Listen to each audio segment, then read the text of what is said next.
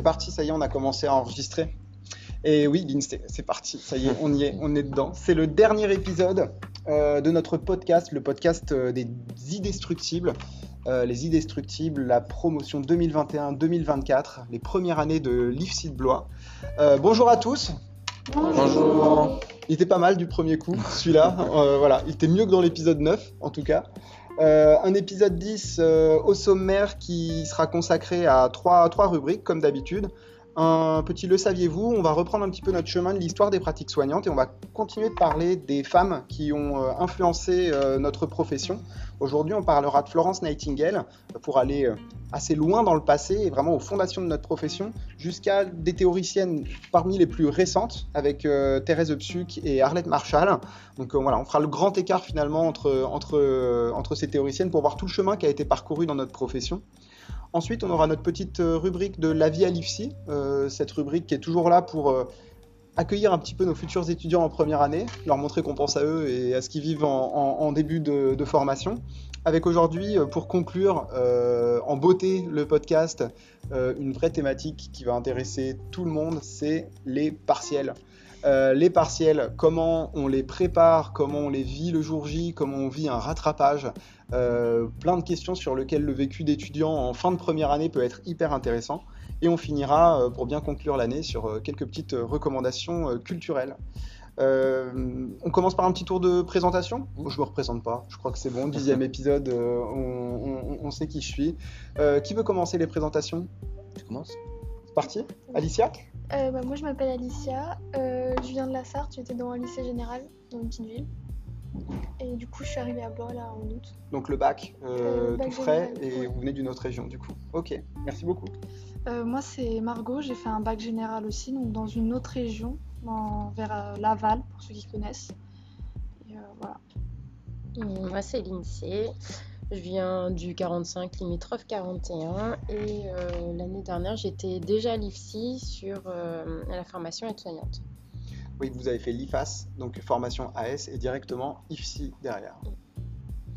Alors moi c'est Brian, donc euh, je sors d'un bac pro euh, accompagnement soins et services à la personne que j'ai fait à Blois.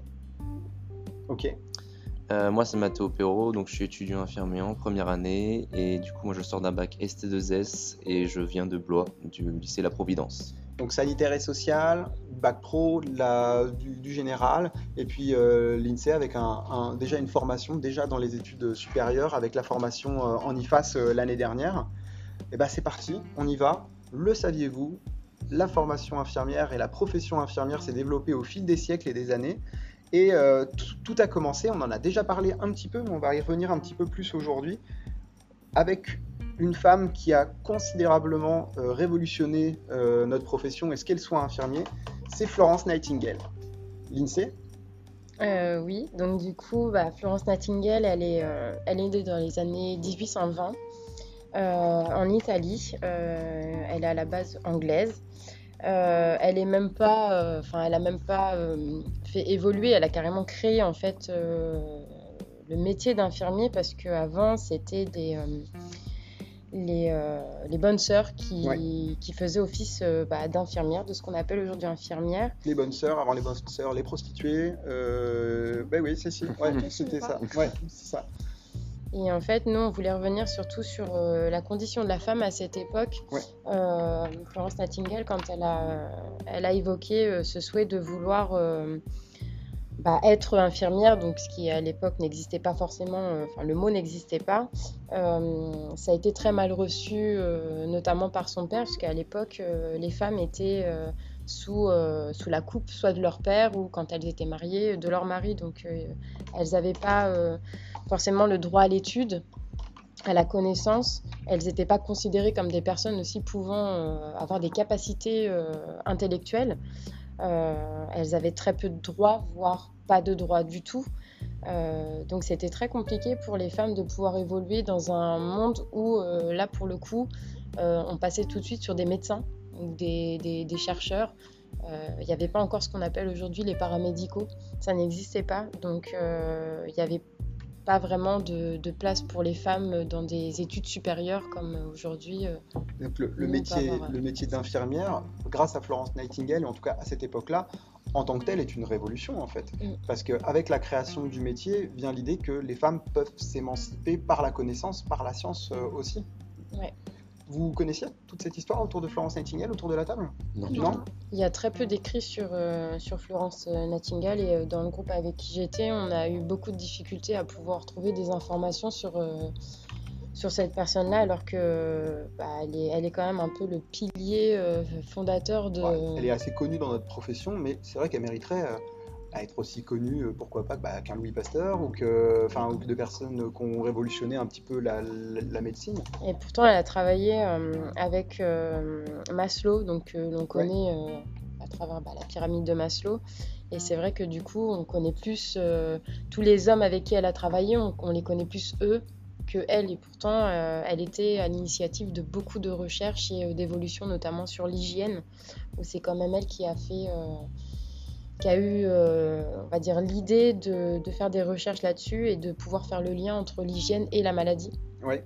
Et c'était pas un homme. Bah oui, voilà. Donc, euh, et on- pour le coup, c'était pas spécialement reconnu à l'époque. Et même aujourd'hui, on se rend compte que même si on en parle, c'est toujours pas euh, valorisé et pas suffisamment, euh, on va dire, euh, pas médiatisé, mais on n'en parle pas forcément. Donc, hors de nous, notre secteur en tant que paramédicaux, euh, enfin, les gens de l'extérieur ne connaissent pas ces personnes-là. Alors, j'ai déjà fait la recommandation dans un, autre, euh, dans un autre épisode. On en a moins parlé de Florence Nightingale sous, sous ce prisme de l'émancipation de la femme et de la, de la condition féminine, à quel point le métier en soi d'infirmière a permis l'émancipation euh, par le travail euh, des femmes. Euh, sur Arte, pendant l'année, il y a eu un super documentaire sur Florence Nightingale qui est sorti. Alors là, il est plus disponible en streaming, parce que moi, pour être honnête, j'avais l'idée de le visionner avec vous là pendant les, derniers jours de, l'année, et puis jamais réussi à le retrouver. Alors, il est disponible à l'achat, il me semble, sur Arte VOD, mais c'est pas impossible qu'il repasse sur Arte ou qu'il soit à nouveau disponible en streaming et qu'il le rediffuse. Donc, si jamais vous tombez dessus, euh, foncez, parce que Valérie Fouquet, notre documentaliste, euh, nous l'a vraiment recommandé. Euh, donc voilà, n'hésitez pas si jamais vous retombez dessus. Donc, ce qui est intéressant, c'est ce côté autonomie de la profession, autonomie de pensée, de science. On a presque parlé de science infirmière. hein. Quand on dit ESI, c'est étudiant en sciences infirmières. Quand on parle de l'apnésie, c'est sciences infirmières, hein, vraiment.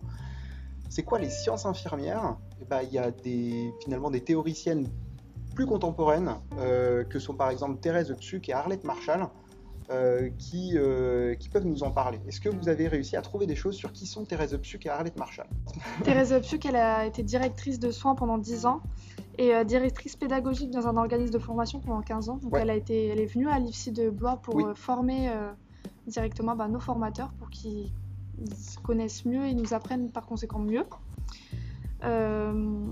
Donc elles ont publié des ouvrages, notamment euh, la démarche clinique infirmière. Oui.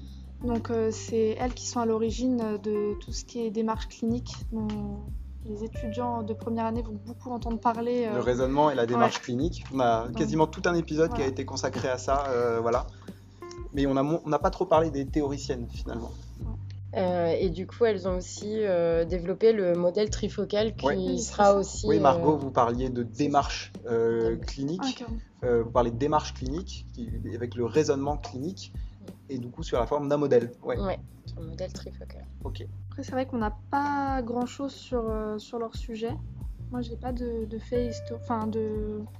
Bah, le fait historique, c'est qu'elles ont euh, proposé ce modèle. Parce que vous avez parlé de Maslow, vous avez parlé de. On a parlé dans l'épisode précédent de Léonie Chaptal et de la façon dont elle a proposé un modèle euh, centré sur cette mission, cette rôle de l'infirmière. On a Virginia Anderson qui a proposé un modèle et une théorie autour des 14 besoins fondamentaux de la personne. Ce qui est intéressant en plus dans votre rubrique, c'est le parallèle que vous faites entre Florence Nightingale et des théoriciennes euh, contemporaines comme le sont euh, Arlette Marshall et Thérèse euh, Psuc, c'est que le trifocal, celui qu'on vous enseigne en première année, c'est un modèle. Il y en a d'autres, mais c'est un modèle parmi d'autres. Et c'est un modèle qui vise à émanciper et autonomiser de plus en plus la manière dont le cerveau d'une infirmière fonctionne dans sa profession. Euh, voilà, c'est quand je dis comment fonctionne le cerveau, c'est le raisonnement et l'autonomie. L'infirmière, elle fait des diagnostics. Des Voilà, et ouais. l'élaboration des diagnostics infirmiers. Ouais, Ouais, elles, ont, exactement. elles ont permis une meilleure euh, prise en charge, mais aussi une meilleure euh, coordination entre les soignants. Ouais. Avec euh, bah, tout ce qui est euh, évaluation du, des risques potentiels. Oui. Donc agir en amont euh, de certains risques pour mieux les identifier et mieux les gérer après. Exactement. Et cette partie réaction humaine qui a vraiment été là et qui est là pour montrer à quel point notre métier il est global. Vous en pensez quoi de la globalité de notre métier? Je pose la question un peu comme ça à l'arrache, mais si je dis globalité et infirmière et- et- ou infirmier, qu'est-ce que Bah, ça vous évoque Tout est pris en compte en fait. C'est la personne, c'est pas juste la pathologie, donc ça peut être aussi les aspects euh, psychosociaux qui peuvent être aussi euh, quelque chose qui va être abordé par les infirmiers et infirmières. Le, enfin tout ce qui peut être euh, familial aussi. Ouais. On parle souvent de la perturbation de la dynamique Mm. familiale. Vous pensez à d'autres choses, Margot? Bah non, mais c'est surtout qu'on voit bien à travers toutes les yeux qu'on a que c'est global. On a à la fois des, des yeux, des unités d'enseignement du coup sur euh, tout ce qui est processus pathologique. On a aussi des yeux de d'anthropologie, on a des yeux de, de psychologie. Euh, La profession infirmière vraiment elle regroupe tout, euh, tout ce qu'on pourrait voir euh, dans, le, dans, le, dans le soin. Et on se rend compte du coup que le modèle permet de capter toutes ces connaissances qu'on a dans plein de, dans plein de, dans plein de domaines différents, que ce soit euh, comment une cellule se dépolarise ou comment un groupe à l'échelle d'une société réagit euh, à quelque chose, pour citer euh, la biologie et l'anthropologie comme, comme le, disait Margot, bah, tout ça on arrive à le regrouper sous une forme qui permette de voir le patient dans, dans- dans- sa globalité. Merci beaucoup, c'était super intéressant. Du coup, on n'avait pas prévu de faire les deux, mais c'était intéressant l'écart et de voir l'évolution chronologique un peu sous le prisme de la condition féminine et aussi de voir comment notre métier il est aujourd'hui et il peut aller encore plus loin sur euh, l'autonomisation et, le progrès qu'on peut faire dans notre propre raisonnement et dans notre démarche. On passe à la rubrique suivante, d'accord? Euh, La vie à l'IFSI. La vie à l'IFSI, on commence dans un instant. C'est parti, j'ai juste fait une petite pause, donc il faudra faire une petite coupure au montage ici. Et euh, on repart du coup sur cette deuxième rubrique, une rubrique consacrée à la vie à l'IFSI. On va parler un petit peu comme si on s'adressait aux nouveaux euh, premières années. Puis ça va pas nous faire de mal de discuter un petit peu de tout ça, puisqu'on va parler d'un sujet euh, tendu, les partiels. Voilà, on y va. C'est quoi les partiels? Dans l'épisode précédent, on a découvert ce que c'était que la vie étudiante quand, quand, quand elle, quand elle arrivait finalement, pour beaucoup d'entre vous, il y a une nouvelle vie, c'est à l'IFSI, c'est en dehors de l'IFSI, mais avec la vie étudiante, viennent ces périodes euh, stressantes de passage d'examen qu'on appelle les partiels.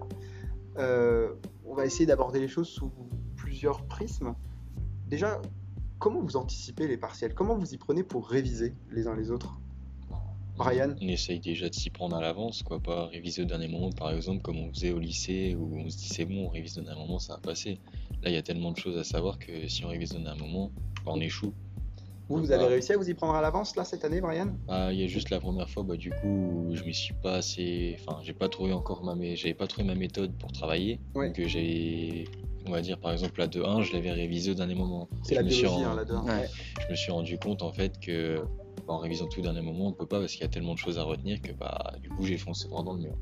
Et euh, du coup, vous avez commencé à trouver des pistes de méthodes, de trucs et astuces Mm. vraiment à vous? Oui, bah, j'ai commencé à m'orienter plus au niveau des tout ce qui est fiches de révision. Faites des uti- fiches, quoi. Ouais. Et puis uti- euh, si j'utilise les on va dire les petits manuels euh, qu'on achète pour les révisions, ça Par aide pas UE, mal. c'est Oui. ça? Ouais, au CDI, vous en trouvez euh, pas mal aussi hein, sur euh, à réussir en IFSI. Il y a plein de collections euh, autour de- des, des UE que vous avez. Euh, les autres, Mathéo par exemple? Ouais, c'est vrai que c'était compliqué au début parce que euh, en terminale, encore j'arrivais bien à réviser, mais j'avais ma, ma propre technique. Arriver à la fac, c'est un monde différent, c'est plus vaste, on a plus de liberté et s'organiser, ne pas euh, être tenté de sortir et penser à, à- à réviser son partiel en avance, euh, ben on s'en est, enfin, au début, euh, on s'en est rendu compte, hein, voilà, on a eu un rattrapage, on s'est rattrapé et voilà. C'est pas grave, euh, on a compris, on, a, on évolue et euh, au fur et à mesure de l'année, euh, on, on connaît notre technique pour euh, apprendre et pas s'y prendre au dernier moment surtout, c'est ce qui est le plus important. C'est le conseil, j'ai l'impression, là, Mm, qui est comme ça. Oui. On s'y attendait un peu à ce conseil-là, mais euh, c'est vrai que bah, d'une voix d'étudiant, ça permet de s'y sensibiliser plus. Alicia, vous avez des techniques pour réviser? Bah, Faites moi, comment? euh, Je révise tout le temps. Enfin, pas tout le temps non plus, mais euh, je révise vraiment dès le, dès le début des cours. Donc vous avez une méthode de travail qui est continue, quoi. Ouais. Ouais. Et euh, je fais des fiches tout au long de l'année. Ouais. Mais je les, enfin, je les fais. Vous Du faites coup, des fiches sur, genre, genre sur carton, des ouais, vraies des fiches fiches euh, écrites à la main Pourquoi vous les faites pas sur ordi? Parce que je retiens mieux quand j'écris. Ouais, donc, euh, Ça me fait plus travailler. donc ça c'est un truc. Pas tout le monde a le même truc, mais écrire à la main, euh, c'est souvent quelque chose qui permet euh, d'in- d'intégrer euh, un petit peu mieux, un petit peu mieux les choses. Mais euh, voilà, chacun euh, doit trouver son, son, son propre truc. Après, c'est vrai que les partiels au début c'était un peu compliqué parce que bah, nous, la génération un peu Covid, au bac on n'a pas eu d'épreuve. Moi j'ai Ouais. eu juste une, une seule épreuve, donc de là, de passer d'une seule épreuve en deux ans à bah, 12, on a 12 partiels je crois. Oui. À 12 partiels en 6 mois. C'est intéressant que vous parliez de ça. ouais. change.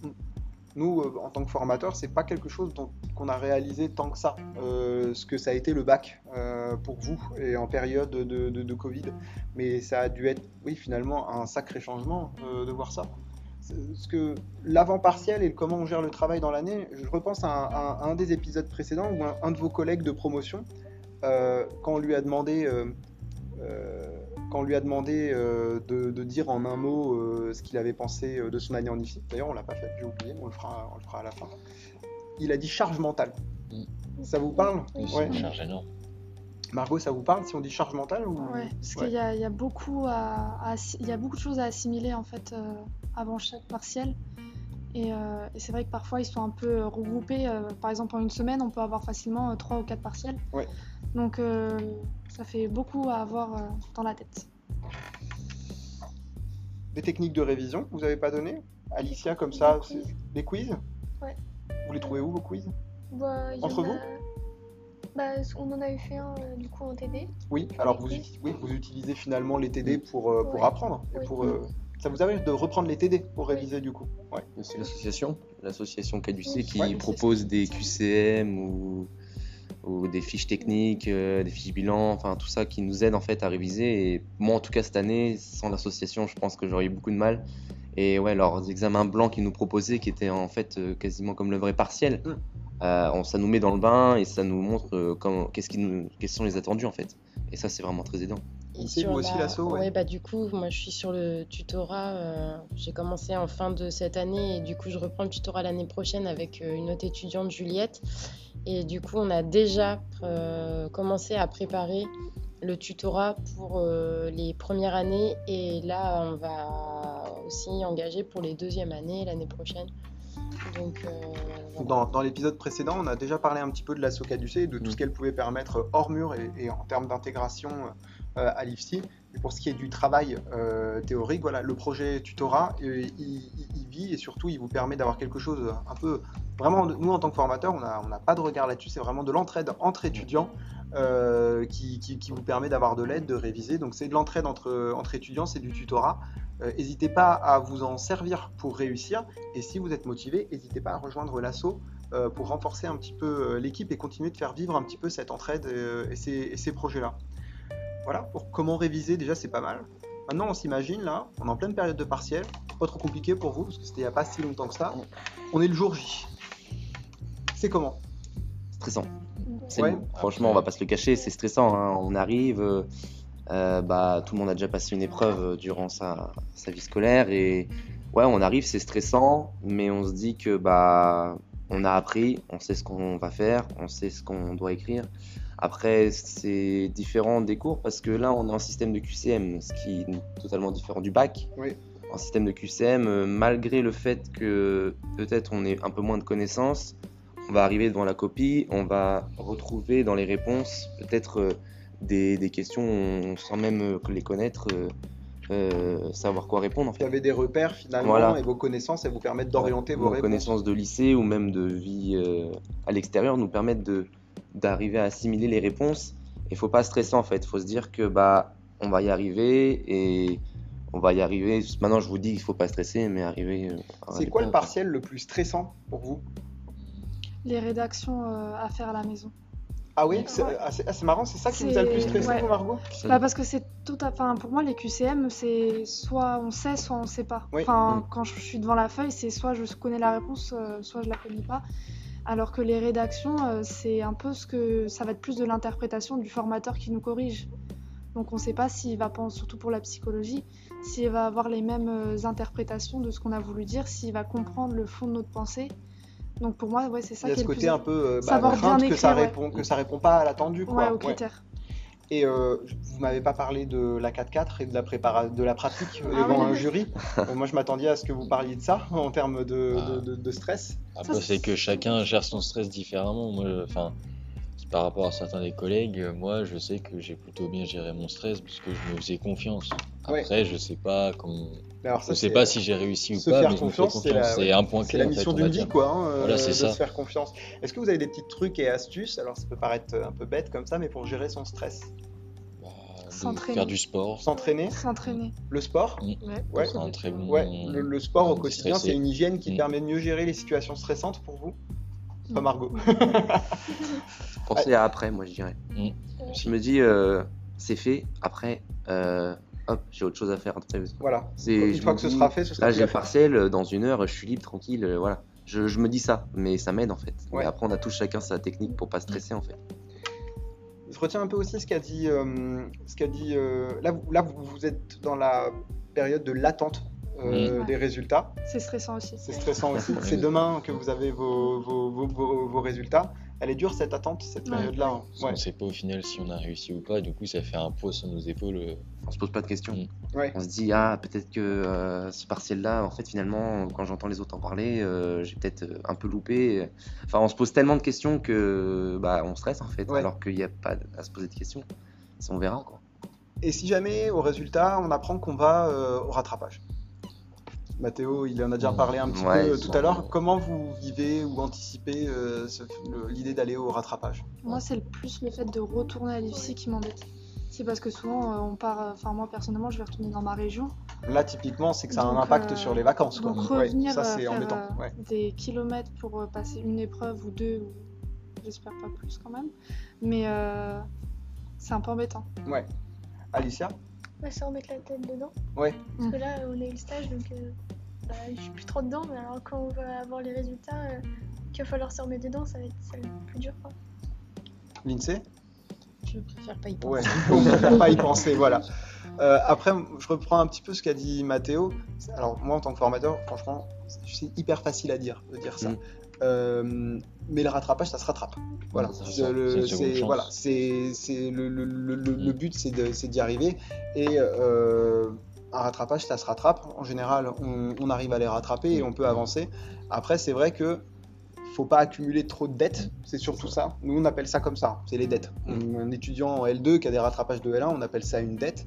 Et euh, le- trop en avoir, c'est prendre du, retard retard. et ne pas avoir les connaissances pour intégrer les nouvelles connaissances. Euh, donc c'est ce truc où il faut réussir bah, à maintenir cette tension, cet équilibre où euh, on est à flot, on a le moins de rattrapage possible et on les, on les rattrape euh, pour pas se retrouver en difficulté à un moment de la formation. Euh, mais un rattrapage, ça se rattrape. Et euh, j'aime bien la dédramatisation euh, que vous avez amenée un petit peu sur le sujet, euh, Mathéo, euh, euh, même si, encore une fois, c'est facile à dire. Oui, c'est facile à dire. Pour nous, euh, après, là, là, on est en fin d'année, donc euh, on est en fin de L1, donc on sait maintenant ce que c'est les rattrapages et on sait que bah, on a quatre chances. Euh, c'est pas la fin du monde, il y a des choses beaucoup plus graves dans la vie. Et euh, donc voilà, maintenant on sait très bien que quand ils vont arriver les L1, ils vont se dire rattrapage, ça y est, ça va être la fin du monde. On y a tous pensé, hein. Mais au moins on peut parler de notre expérience et qu'on sait que c'est pas grave. Ouais. C'est voilà, c'est pas grave. au- C'est pas grave, mais un peu quand même. Ouais. Ouais, C'est je pense sûr. que ça dépend quel âge. euh, Enfin, il Ouais. y a peut-être aussi un peu l'âge qui va peut-être parler aussi un peu, mais euh, enfin, quand on sort de l'école et qu'on est déjà un peu bercé dans ce truc, bon, peut-être qu'on on arrive peut-être à dédramatiser. Enfin, euh, moi, si j'ai des rattrapages, je suis en train de penser à tout ce que ça va impacter sur la vie familiale, etc. Bah oui, c'est- que ça, ça, Et du coup, c'est. il y a toute une mécanique derrière que voilà. Même Euh, si on se dit qu'effectivement ça peut être rattrapé, enfin, c'est euh, énormément de stress pour la plupart en plus. euh, en on fait, va bosser, on revient donc, toujours à la même discussion, c'est Mm. comment je gère l'anxiété euh, que ça va générer. Euh, voilà, faut pas que l'anxiété me paralyse et m'empêche de travailler. Euh, donc faut que je dédramatise, mais en même temps, faut, enfin voilà, faut se mettre la pression qu'il faut pour réussir euh, et faire l'effort euh, d'arriver, euh, d'arriver à, à valider quoi.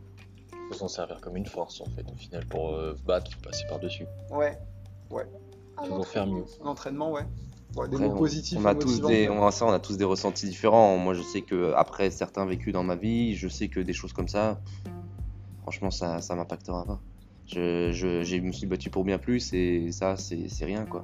Ça arrivera et puis voilà, c'est pas grave. C'est intéressant votre discussion parce qu'il y a quelque chose de vraiment, on sent qu'il y a quelque chose de personnel, une envie de réussir, une motivation. Euh, avec cette motivation, il n'y a aucune raison que, que, que ça marche pas. Euh, on va euh, terminer l'émission. D'abord, si vous voulez bien, par les recommandations culturelles. Et juste après, pour conclure le podcast, parce que ce sera la fin du podcast avec votre groupe, euh, je vous poserai un peu une question générale. Je crois que vous aviez une série à nous recommander, c'est ça? Ouais. Ouais? Ouais, on... a pensé à Sex Education. Ouais. Euh, Une je série pense- Netflix. Une série Netflix, ouais, je pense que beaucoup d'entre eux la connaissent, mais on peut en parler un petit peu. Je pense que malgré le fait que ça parle énormément de sexe, etc., c'est très. Enfin, c'est très. Comment on pourrait dire? On y apprend beaucoup de Bah, choses. On y Ouais, apprend beaucoup de choses, surtout sur, en termes de sexualité, euh, en termes d'adolescence, etc., de consentement. On, on comprend en fait euh, le ressenti de certains adolescents dans leur, euh, dans leur vie. Et euh, ça nous aide beaucoup dans notre milieu professionnel parce que c'est des choses à, laquelle on peut avoir euh, recours. Et on peut Franchement, vraiment le, le- le- oui, pardon. Marie. euh, le conseiller à tout type d'âge. En fait, ça peut aider à la fois les parents à comprendre leurs enfants Mm. et les enfants à se comprendre eux-mêmes. Mm. Donc c'est vraiment intéressant comme, euh, comme série. Et le parallèle avec notre métier, il est hyper intéressant. Parce que là, du coup, je le fais le parallèle parce que moi, quand j'ai vu la série, j'ai vu une dimension éducative au consentement, Ouais, mais euh, aussi à la sexualité. Ouais, surtout le prévention. Euh, à, la, à la- à la sexualité, bah, tout ce qui va être les infections sexuellement transmissibles et aussi euh, l'éveil à la sexualité en toute sécurité pour euh, n'importe qui dans l'adolescence, euh, ça peut y être con- confronté. Ouais, si un puis- jour vous êtes infirmière aux urgences, vous y serez confronté. En milieu scolaire, vous y serez confronté. Donc euh, voilà. Et euh, aux violences sexuelles aussi, Oui, on en parle. Enfin voilà, même si ça reste une série qui est quand même assez euh, cool. Enfin moi après c'est mon cheval de bataille, donc tout ce qui est violences sexuelles, etc., qui sont faites, que ce soit sur les femmes ou sur les hommes, mais plus particulièrement sur les femmes. Je trouve que c'est intéressant aussi que ça a été mis dans cette euh, Ouais, série Il y a du fond. ouais. pour vraiment euh, pas juste parler de la sexualité, de la découverte de la sexualité pour les plus jeunes ou même des plus vieux, mais de parler aussi, comme disait euh, Margot, du consentement. Euh, je trouve que c'est très intéressant de, voilà, de mettre un point dessus et que tout le monde puisse avoir un regard. Parce que euh, voilà, je pense que c'est pas toujours très clair pour tout le monde ce que c'est qu'une violence sexuelle. Et je trouve que c'est intéressant et on fait le parallèle aussi avec métier. regardez euh, Sex Education sur, euh, sur Netflix. On va conclure ce podcast, ces 10 épisodes. Moi, j'ai beaucoup, beaucoup apprécié euh, tourner de podcast euh, avec, avec vous, avec tous les étudiants. C'est un projet qui me tenait à cœur cette année et je suis content de l'avoir mené à bout et surtout avec vous. Euh, il s'est dit plein de choses super intéressantes. Merci à vous parce que toute la promo, euh, vous êtes euh, assez livrés, euh, ce qui fait aussi que on a des épisodes, je pense, qui vont être intéressants à écouter. Je l'espère, en tout cas pour les auditeurs et les auditrices. D'habitude, on demande en un mot ce que vous avez vécu de votre L1. Je vous, vous, vous l'ai pas demandé parce que j'ai eu l'idée pendant le podcast. Est-ce que je peux vous demander juste en un mot de dire ce que vous attendez de votre L2 De l'amélioration. Ouais. Brian, Mm. amélioration. Devenir plus performant au final euh, sur les connaissances et sur les techniques. Amélioration. Mathéo Euh, pff, je, je dirais un peu la même chose, amélioration également, parce que pff, cette année, ça n'a pas été facile et je pense que l'année prochaine, j'espère que l'année prochaine, ça sera pas plus simple, mais en tout cas. Faire mieux. En tout cas, vous allez mieux. motivé. Oui, voilà. ouais, bah alors là, c'est sûr. Margot, vous avez une idée? Euh, moi, je dirais peut-être de la concrétisation, mais dans le sens où euh, j'ai pas eu, pu faire de stage qui était Oui. en accord avec le projet professionnel que je voulais Donc, avoir. euh, la concrétisation, Ouais. Ouais, c'est c'est bien. Plus Donc, concret, euh, quoi. De la ouais. concrétisation. Donc j'aimerais bien concret. avoir un stage qui corresponde euh, Ça va venir. à mes attentes. ouais. Alicia C'est dur? Ouais. L'INSEE, vous en avez un ou pas? Euh, bah, projet, ouais, comme euh, Margot. Projet, projection et ouais, Ouais. commencer à se projeter en tant que professionnel. Ouais, puis pareil, avoir euh, des stages qui sont plus en accord avec euh, le projet Vous professionnel. avez envie de vous projeter euh, diplômé, quoi. Ouais. Alicia Bah ouais, c'est ça. Ça marche bien aussi quoi, ouais. Ok. Parce que les stages, euh, pour l'instant, j'ai pas fait trop de pratique. Et j'aimerais bien euh, bah, apprendre un petit peu plus dans la pratique, améliorer euh, les, la révision, en fait, en mélange tout. Amélioration et projection, un peu Ouais, tout ce qui s'est dit. Et ben, hum, merci à tout le monde. Le podcast va s'arrêter là. Si vous voulez bien, bah, on va faire un peu d'applaudissements pour terminer le podcast, pour toute la promo, pour vous et pour la promotion.